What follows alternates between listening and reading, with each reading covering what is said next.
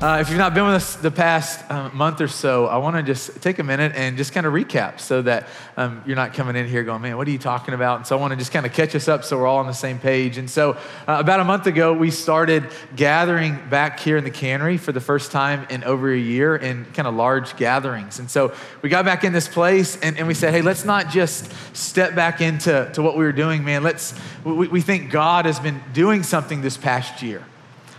And, and isn't it true that it's, it is in our human tendency? Um, whenever something is hard or whenever we go, through, go through something difficult, our human tendency is just to want to run as fast as we can and far away and just to get away from that thing as quick as we can, right?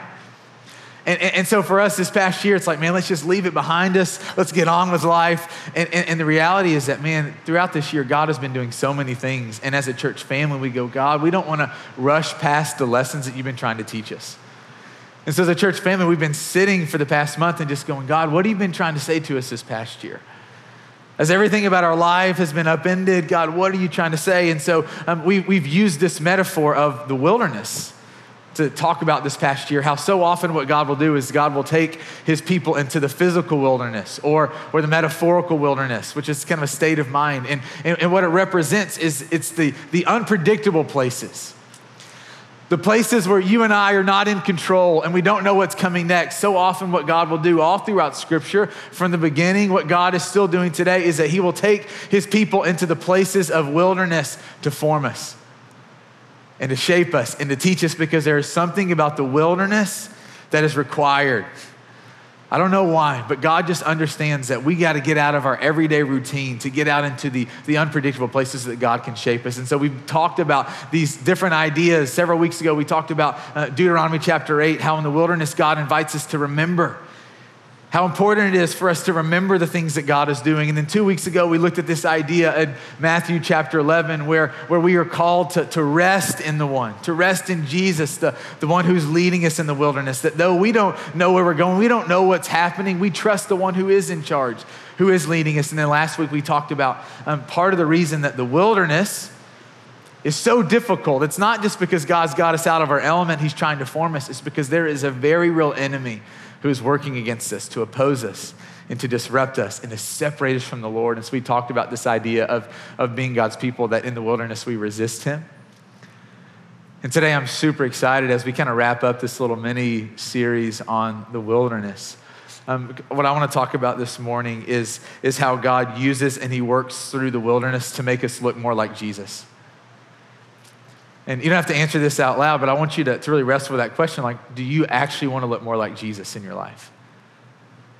Like when you read about Jesus in the scripture, the way that he treated people, um, the way that he, he loved people, the way that he engaged people, the way that, that he always knew how to, to, to walk into a room and to meet the needs and to see people, and, and, and, the, and the way that his grace just flowed from his heart, I go, do you, do you actually want to live like him? Because I think if, if the answer is, is yes, and the Lord has something for us this morning, that He is more than willing and He's more than, well, he's more than excited to, to teach you His ways so that we can look just like Jesus. And so uh, I'll start like this. You know, none of us would ever choose the wilderness. Like if, if we got to write the script for our life, if we got to sit down and write how every year and every month and how life would turn out, none of us would ever write into our lives difficult things. Amen? Like we would always write the comfortable things and the happy things, like you would spend your whole life at Disney World, right? Like that, if we could write our own story, it would be marked with joy and happiness. There would be nothing that's hard, nothing that's difficult that comes our way. Right, let's take this a little bit deeper. Like none of us would, would, would choose to have grown up without a dad.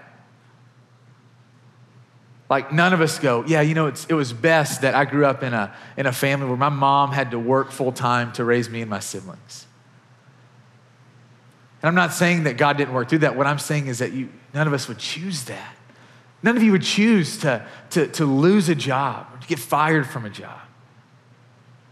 None of us would, lo- would choose to, to lose a friend early in life right? None of us would, would choose the wilderness. In the wilderness, it looks different for us all, but this thing that we have in common is that none of us would ever choose the hard path. But I want you to hear this God so often uses the hard paths of life to make our hearts soft to Him.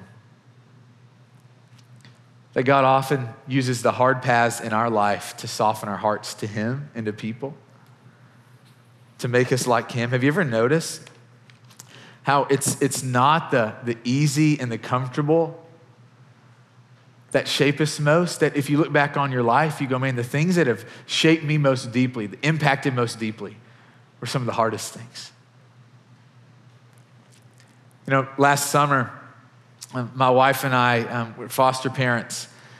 And my wife is just amazing. About a year and a half ago, she just kind of felt this like several people in our church family are fostering. And she's like, hey, I think we need to do this. We're in a place in, in life and in parenting where, where I think we can start fostering kids. If you don't know much about fostering, it's essentially kids that live in our state that, for whatever reason, a host of reasons, their parents aren't able to take care of them because they're in the hospital or because they're in jail or because they're going through some things. And so kids will be um, taken from their families and they'll be put with foster families until uh, their, their parents can get back on the feet. And the whole goal of foster parenting is reunification if, if that's in the best interest of, of the kids. And so my wife is like, hey, there's so many kids. In fact, there are 10,000 kids uh, in, in Tennessee alone that, that need to be fostered. And she's like, I think we can, we can do this. And, you know, so we've been married, you know, 12 years at this point. We have three kids and, and our kids aren't babies. Someone had told us, hey, you don't even need to think about doing foster care until your youngest is at least two. And, and so we kind of heeded that advice. And so our youngest turned two and we started going, man, maybe we need to foster. And so um, last summer, it was, um, it was this week, um, last summer, we get a call on a Wednesday morning 5.30 and it's our caseworker one of our caseworkers. And she said hey there are two little kids one and two they're brothers and sister and, and they are in need of a foster home. Are you guys interested? And, and so I said hey give us a few minutes. Let us talk. Let us pray and we'll call you right back. And so you know hung up the phone and we spent a few minutes just talking and praying going hey is this something we're supposed to step into? And we really felt like hey we're, we're supposed to take a step into this so we said yes. And, and, and upon saying yes, we realized, okay, um, we got to go pick up the kids. And so my wife drives down to the hospital where the kids are, and, and, and she brings home the little boy. And, and so, you know, he gets to our house at like 6 a.m. And so my kids wake up, and then there's a new sibling in the house. And they're so excited. They're, my kids are amazing. And, and we learned a little bit more about the, the other kid, that, that this little girl is in the hospital. And we knew that she was going to be in the hospital. We didn't know the severity of it. And so we thought, oh, we got to pick her up from the hospital and she'll come home. And the reality is that she was going to be in the hospital for a while. And, and we learned that it was going to be on us to be with her around the clock at the hospital while she got better. And so early on in the week, you know, um, my wife is sitting up at the hospital just like you would for your kids, just like your parents would do for you. If you were at the hospital, they would be with you. And so my wife was with the little girl, and I was at home with our three kids and this foster boy. And, and you know, guys, the, the, the cards are stacked against me. The best parent in our family is at the hospital with one kid, and I'm a dad with four kids by myself. And, and you know, we're making it happen. And, and so later that week, was on Friday, we switched. I go up to the hospital, and my wife come home, comes home to, to take care of the four kids. And and I'll just let you in on the, the darkness in my heart. I'm up at the hospital. Friday's my day off. And I'm sitting up there and I'm just thinking, like, God, we didn't, this is not what we signed up for. Um, you know, when, when we said yes to, to becoming foster parents, what, what we had imagined was like inviting them into our life, into our rhythms. So you know, like sitting at the table and eating pizza and, you know, playing in the yard and, and teaching them to ride bikes and reading the Bible to them at night and praying with them and singing with them and bringing them to church and, and all these things. And it's like that was our plan. And, and yet here I was on my day off sitting up at this hospital, not knowing how long this little girl was going to be there. And I was just complaining, just, just griping to the Lord. And I'm just sitting here going, God, I didn't sign up for this. This is not what, this is not what I wanted. And I just felt the Spirit of God say in my heart, and this little girl didn't sign up for this. Like, this is not what she wanted. I was so convicted. And, you know, we, the little girl gets better. She comes home. We, we have these kids for, for three months. And I'm telling you, it's probably the hardest three months of my life. but I don't know if God has ever softened my heart as much as he did in that season. And the reality is that God so often uses the hard paths of our life to soften our hearts because when our hearts are soft, he can mold us It's in those moments that he can make us like Jesus. And this morning, I want us to, to hone in on just two things that we learn from Jesus. We're going to look really intently at, at him this morning for the purpose uh, of going, man, how do we become like you? How do we not let this wilderness be wasted? How do we look like you? And so there's two things that we're going to hone in on this morning. The first that we learned from Jesus is that he had learned to rely on the Father. He relied on the Father. And because he relied on the Father, he was ready for what the Father had for him. So, Jesus, if you were with us last week, he was in the wilderness, 40 days, um, fasting, praying, no food, no water. Think about that. Um, he's being tempted. The enemy's in his ear the whole time for 40 days. Um, and our text picks up right after this moment. It says this in Luke chapter 4, starting in verse 14. If you have a Bible, you want to turn with us, get your phone out. Luke chapter 4, verse 14. This is what it says It said, Jesus returned to Galilee not in weakness, not limping, not complaining. Jesus returned to Galilee in the power of the Spirit. And news about Jesus spread through the whole countryside. He was teaching in their synagogues, and everyone praised him. He went to Nazareth, where he had been brought up, and on the Sabbath day, he went into the synagogue as was his custom. He stood up to read, and the scroll of the prophet Isaiah was handed to him. Unrolling it, he found the place where it is written The Spirit of the Lord is on me, because he has anointed me to proclaim good news to the poor. He has sent me to proclaim freedom for the prisoners and recovery of sight for the blind, to set the oppressed free, to proclaim the year of the Lord's favor. Then Jesus rolled up the scroll, he gave it back to the attendant, and he sat down. The eyes of everyone were fastened on him, and he began by saying to them, Today, this scripture is fulfilled in your hearing. And I love this text because what you see in, is that Jesus comes out of the wilderness with such clarity. See, up until this point in his life, Jesus had spent 30 years in obscurity. No one really knew about him. Like his family knew him and his friends knew him, but, but he was not the, the, the global phenom- phenomenon that, that we know him as. That, that for the first 30 years of his life, he was hidden, and yet he comes out of the wilderness, and then things start to change. It's like the, the catalyst, something happens. Crossing over from the wilderness, he's ready to step into what God has for him. And I love that he, that he shows up and, and he says, he turns to this passage in Isaiah and, and, and he reads it and he says, Man, I've, I've come to proclaim good news to the poor and to set those free who are in bondage. And, and I love this. And the reason I love this is because this is what Jesus not only did, but what Jesus still does. You see, we don't know a whole lot about the, the first 30 years of his life. We don't know what he's going to do. And we're going to be talking about that in just a minute. But what we do know is, is after this moment in the wilderness, that, that Jesus just starts setting people free in all kinds of ways. I mean, you, you read the very next story in Luke chapter 4, and, and Jesus is driving out the demonic in people, and you keep reading, and he's feeding the hungry, and, and, he's, and he's speaking identity to people, and he's bringing life and forgiveness and grace where, wherever he goes. And I love it because what you see Jesus proclaiming in Luke chapter 4, the reason that he's come, we've experienced in our lives. I don't know all of you, Man, but, but for those of you who are followers of Jesus, man, this is, this is why we gravitated towards Jesus. This is why we gave our, our lives to following him. Because he did what he said he was going to do in Luke 4, that he's set us free.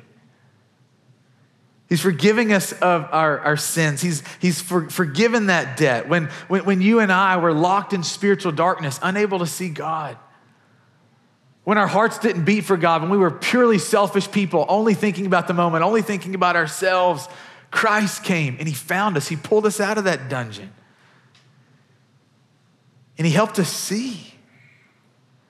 He's, he's opened our eyes, he's, he's healed us.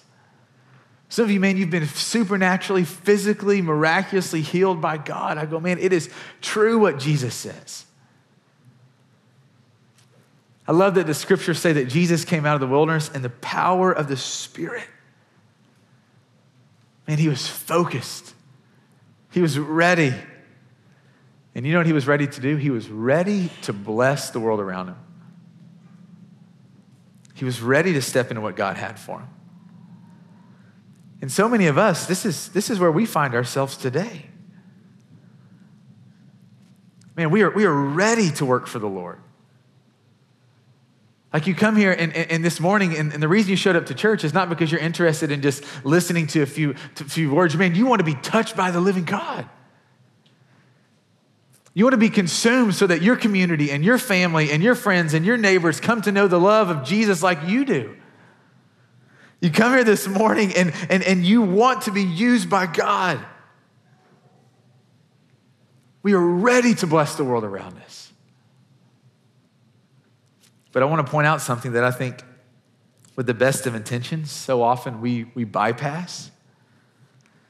It's, it's the important, the essential step that, that Jesus took that he knew was important before he stepped into what, the fullness of what God created him for. And this is what Jesus learned he learned to rely on the Lord. You see, before Jesus stepped into the full purposes that God had for him, he learned in the quiet places to rely on the Lord. He trusted in the Lord. And, and we know this in, in two ways, but because of the, the way that he, he used Scripture the role that Scripture played in his life and the, the role that the Holy Spirit played in his life. We know that Jesus relied upon God because of the way he looked at the Scripture and the way that he looked at the Spirit. And I want to talk about this for a minute because I think in our zeal so often, man, we come here and we just want to be cut loose in the kingdom. We just want to go. We want to make change. We want to, we want to do something for God. But God knows that there is something that happens in the quiet places that must be formed that must be done in us. Um, yesterday, my wife and I, my father in law, we, we ran in this little 5K, uh, this little race, and it, it, was a lot of fun.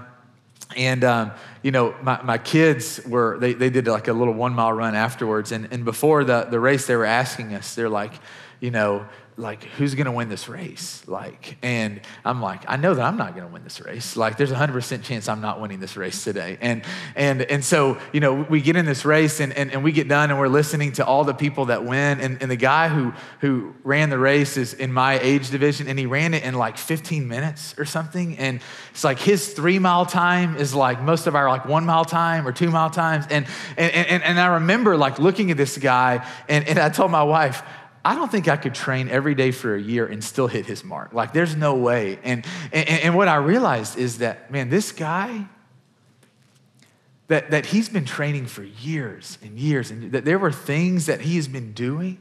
He didn't just show up that day and run a 15 minute three, three mile. And, and, and, he, and the Lord was like just showing me, man, that, that this is the way that things so often work in the spiritual realm. That it's, that it's in the places that you're not seen the hidden places. Before, before God calls you into the fullness of his purposes, he, he forms you in particular.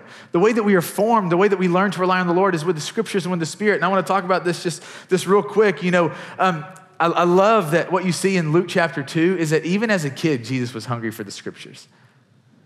When he was 12 years old, he's at the temple, and the picture is that, that he's sitting in this Bible study among the leaders and the teachers and the experts in the law, and he's just soaking it up. He is so hungry to know God.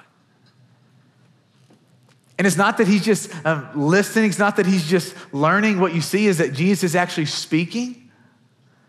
He's teaching them, and it says that they are amazed at his knowledge, at his wisdom, at the things that he knows. And, and I was just reminded that, man, for, for, those of, for those of you who are watching today, who are tuned in with us, that, that are kids, man, for those of you who are between five and 15, do not despise those early days, the, the developmental phases of your life. Like, the, the, direct your heart's gaze towards the Lord in the scriptures. That the younger you, you learn that, that this thing satisfies you, that it speaks to you, that it is useful, the, the younger you learn that, the better it will serve you in life. And Jesus knew this. He knew that the scriptures were so abundantly useful. It's why he taught them. Luke chapter 24, the very end, Jesus is teaching them about the scriptures. The scriptures were, were on his mouth, they were in his mind when he was being tempted in the, the desert in Luke 4. It's scripture that comes out of his mouth. When he was on the cross dying, it's scripture that's in his mouth. Guys, you, you, you don't quote scripture, it doesn't just flow out of you unless it has this prized place in your life. The scriptures are useful, but they're not just useful, man, they're, they're beautiful. Our executive pastor here at Ethos, Sam Parnell, if you don't know him, I hope you get to know him one day. Um, Sam and I have um, been friends for a long time. My freshman year, um, he was the assistant head resident in the dorm that I grew up in. And I remember he said something to me as a 19 year old that has just drastically shaped my relationship with the scriptures. I remember walking um, back to the dorm one morning, and, and Sam stops me in front of the dorm, and we're just kind of chit chatting, and, and he's just inquisitive. He's just asking about my, my life and how school's going and how study's going. And I'm just kind of telling him, um, you know, I'm studying to, to go into ministry and I'm excited. And, and he says, let me, let me tell you something. Let me share something with you. He says, hey, don't, don't let the only time that you're in the, the scriptures be when you're preparing for a teaching. and he stepped all over my toes because up until that point, that was literally the only time I was ever in the scriptures. Like it wasn't a part of my life, but there was something that Sam knew that I didn't. You see, Sam knew that, that the scriptures, that, that God does something when, when you just open this and you read it. Um, that, it's, that it's not just useful, it's alive. That, that the more you learn to, to delight in it, the more that, that you understand that, that this isn't just a book about God, that God actually meets you and opens your eyes and draws you to Him and softens your heart and, and, and, and calls you deeper into life with Him through the scriptures, the more that you see the power of the scripture, man, the, the more you'll rely on God. Just like Jesus. But it wasn't just with the scriptures, man, it was, it was with the Spirit that Jesus had this amazing relationship with the Holy Spirit. You know, when he was baptized, the Spirit comes, and it says immediately the Spirit leads Jesus into the wilderness. And, and that's so crazy to me. You think about the, the, the way that, that we would write that script, and that's not the way that it would go. But Jesus follows the Spirit, he, he lets the Spirit have the reins of his life. You know, when you follow someone, what you're saying is that I trust you. I trust you to, to take me where I want to go. When I was a freshman in college, you know, it's like one of the greatest years of your life, or at least it was for mine. Like so much fun, you know. You move away from, from mom and dad, and, and you get to kind of make your friends and establish, you know, who you're going to be. And so I grew up in small town Kentucky and, and moved to Nashville, so just this great jump, anyways. And, and so I'm, I'm living in, in Nashville. One of my favorite things to do as I was meeting friends is that, is that we would travel um, to our different friends' parents' homes, like where our friends grew up.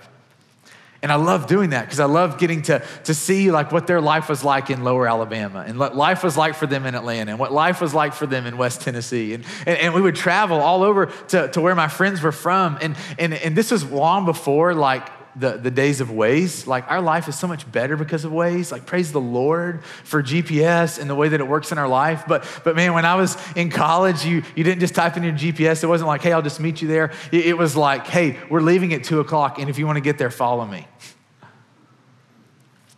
And, and so your only job was you know, my friend who grew up in Atlanta and he's really comfortable driving 85, weaving in and out of traffic. And I'm from small town Kentucky where like you're weaving in and out of cows, like you're not weaving in and out of like traffic. And, and so your goal is just to stay on his tail so that, so that you don't get lost. And, and, and we all understand these moments of, of following, of following someone else of trusting them to get us where we want to go. And I love what Jesus, you, you, see in Jesus, it says that he, he let the Spirit lead him into the wilderness and he lets the Spirit fill him up and lead him out of the wilderness.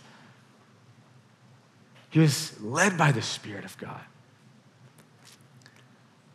He let the Spirit guide him. And, and, and for us, I go, man, some of you, you, you know what that's like for the Spirit to guide you.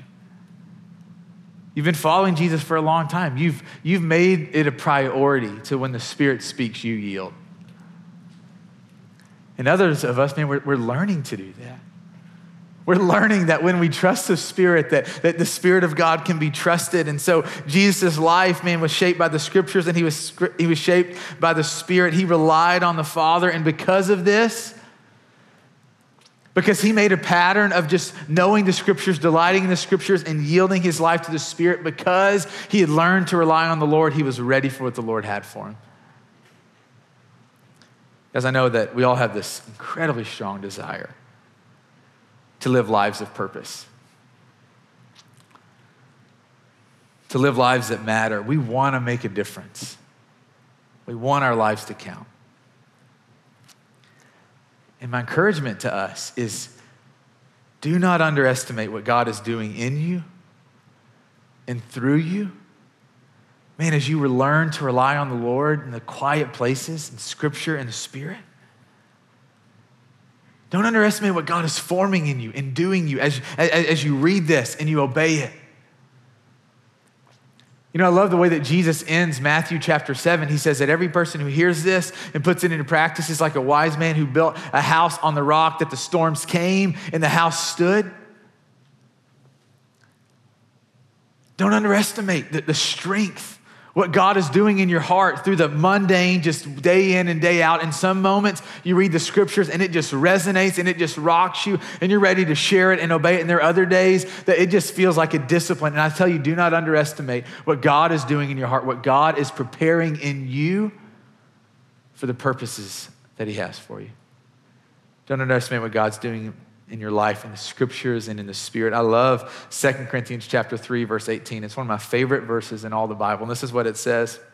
It says we all who contemplate, who think about the Lord and his glory, we're being transformed into his image with ever increasing glory.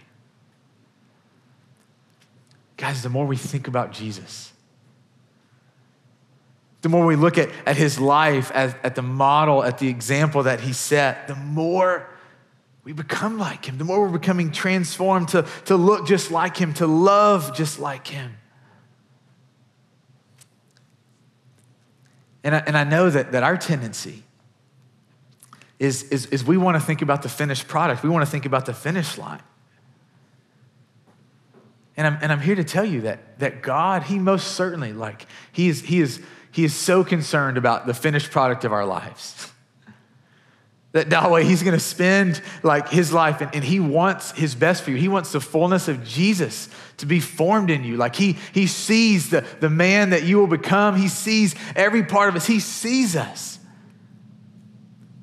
He, he wants us to, to, to, to be these completed, these beautiful, perfect, holy, righteous people. So don't hear me saying that, that, that, that, God isn't excited about the finished product, but I want you to understand that God is just as excited about the process along the way. That God loves the, the day in, day out forming you. And God does have amazing plans for you. When, when, he, when he knit you together in your mother's womb, there were things that God has for you to do work that he has for you ephesians 2 verse 10 he has things that he's prepared for in advance for you to do. But i want you to understand god doesn't just want you for your usefulness what you can do for him. He loves the process of, of making you like him. You're his kid. He delights in you. He created you so that he could love you so that he could give the, the best of his heart to you. He created you not because he needed anything. You're not his maid, you're not his servant. He created you so that he could give his affection to you. And so that you from that place could receive the heart of Jesus, the love of Jesus, be transformed by Jesus, and that you could then become on his team to help other people around him, who the people around you who don't yet know him, come to know him. Because God knows that the best billboard, the best way to prove his love is through a transformed life. Someone who's been through the process, who's tried everything this life has to offer, who's looked for satisfaction, who's looked for joy, who's looked for hope, and, and they realize that that comes only in Jesus. Jesus wants nothing more and to make you look more like him. You know, we have three little kids at home. And, you know, the reality is, Court and I, we, we, we talk about the day that, that they go off to college, not because we like are ready for that day. It's like raising kids is hard, but the reality is it's, it's, it's brought so much more joy in our lives than hardness. But, but we talk about that day because, man, we know that, that we have today and we have the next several years to, to enjoy them and to form them and to love them, to pour into them, to teach them. And, and this is the posture that God has for you that He wants to teach you about His heart. He wants to teach you about the way that He's made you. He wants to fill your life with joy and with hope and with purpose. And I'm telling you today that God knows that, that even the, the wilderness moments, just like Jesus, that God uses those hard moments of life because He knows that the hard moments are the moments that soften our hearts the most. And it's in those moments where God gets to do His best work. Um, you know, how many of you, if, if, you're being really honest, as you look back on this past year, you, you actually um, decreased spiritually? How many of you, if you're being really honest, you look back on this year and you go, man, I actually really didn't seek the Lord with my whole heart? you, you, you, realize that you kind of hid from God this past year, and, and not just God, you kind of hid from people. And, and maybe you, you still hung out with people, but, but you didn't really let them in on what's going on in your heart, in your life, in your marriage. You hid from people because it's just easier to hide. You, you, you hid the places that are hurting in your heart. You just kind of hid. How many of you um, last year you, you were asleep to God? Um, how many of you, um, it, it wasn't that you were asleep to God, man, you were actually kind of running from God. You sought pleasure, you sought escape, you sought comfort. And how many of us come here this morning and, and we just feel this overwhelming shame? Like, man, I've, I've really wasted the wilderness. Like, I've really wasted this opportunity. And my encouragement is, is if, if you come here this morning, God's grace is on you.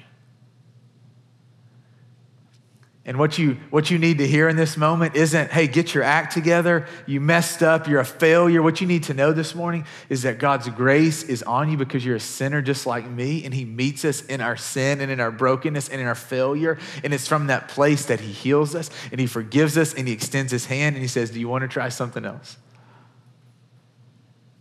And His grace be upon you if you feel shame this morning because you wasted this past year. His grace and His mercy and His forgiveness be upon you if you spent this last year running from God. Praise be to the Lord that you're here this morning, back in His presence, and let His grace soak into the deepest places of His heart. It's why He died for you.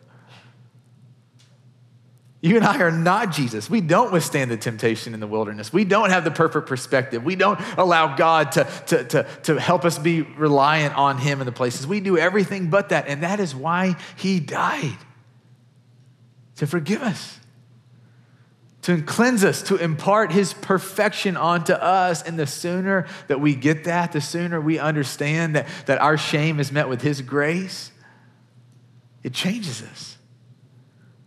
And my encouragement to you is, is if that's the way that you came into this morning, you're still alive, your heart's still beating, repent. Um, learn from it. I really believe that that is a huge part of the wilderness, that walking out of the wilderness successfully means that you learn the lesson God is trying to teach you. That you and I would be people that rely on the Lord you and I become people that are ready for the things the Lord has for us. And so I don't know where you are in your journey this morning. Um, I do want to encourage you to, to take a step with the scriptures and take a step with the Holy Spirit. And some of you, man, you're, you're in the scriptures every day. It's, it, is, it has become this, this thing that just satisfies you. And, and I'm, I'm so thankful that some of you are there. Others of you, man, you're, you're in the process. You, you maybe read the Bible once a month or, or you, you read it and then you just don't understand it. And I'm telling you, the Bible is hard to understand and it's complicated. I've been reading this thing basically since I was 20 years old, and there's still so many questions I have. So you're never going to become a master of it. But what I want to tell you is that God will meet you in it. Open your life. Start creating space every day just to, to be in the Word.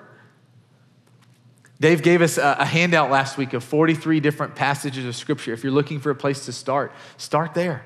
You can find that on our website, the bottom of our website, the, uh, on our blog, that, that there are 43 passages of Scripture. Just go through and read those. Start there. Start, pick, pick a gospel, pick the gospel of Luke and just read through it.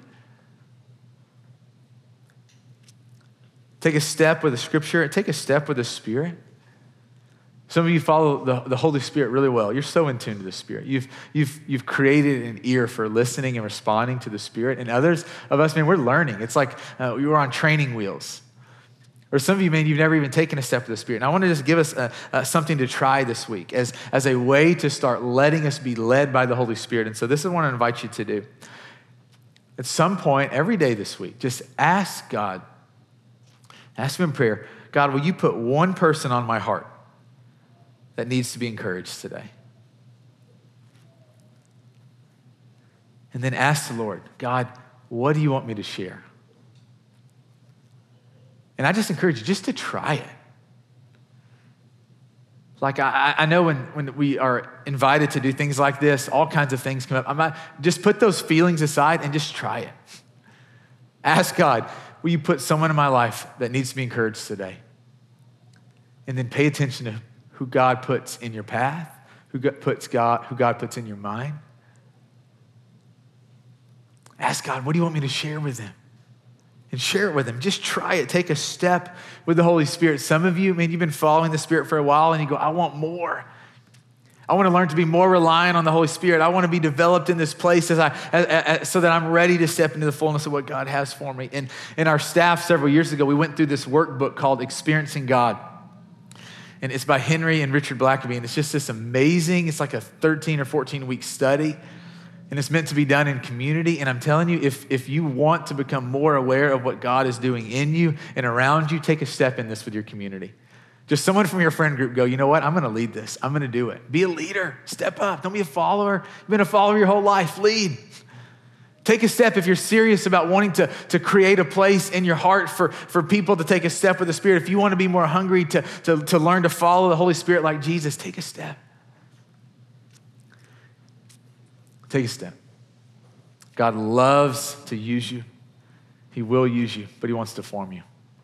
Here in just a minute, we're going to take communion, and, and I love that, this, that we get to do this every week, that we take a few minutes and, and we just process, we just share what God is doing. So we're going to put a, a question up on the screen that's going to go up for, for us to, to process together. And, and there are going to be two questions, and, and you can answer one of the questions or if you have time, both of them. But I encourage you to, to circle your chairs up with the people that you came with. If you're um, in, a, in a living room, man, to spend some time talking through this. And, and on the back end of communion, you're going to have a time for you to come back in and worship with us. And so if, if communion is, is going really well, man, you can keep talking about it.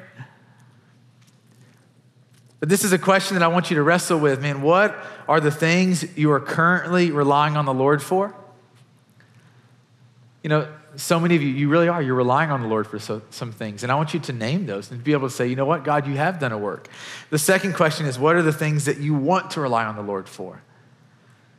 Maybe you go, man, I'm not relying on the Lord for my future or with my finances or in this relationship, or I'm not relying on the Lord for my, for my daily bread, whatever it is. Where do you want to rely on the Lord? And so we're going to take the next five or six minutes. I'm going to encourage you right now Tom's going to play for us. Circle up your chairs. We're going to throw the, the question up on the screen, and then I'll call us back in in a few minutes into a time of worship. Sound good? Awesome.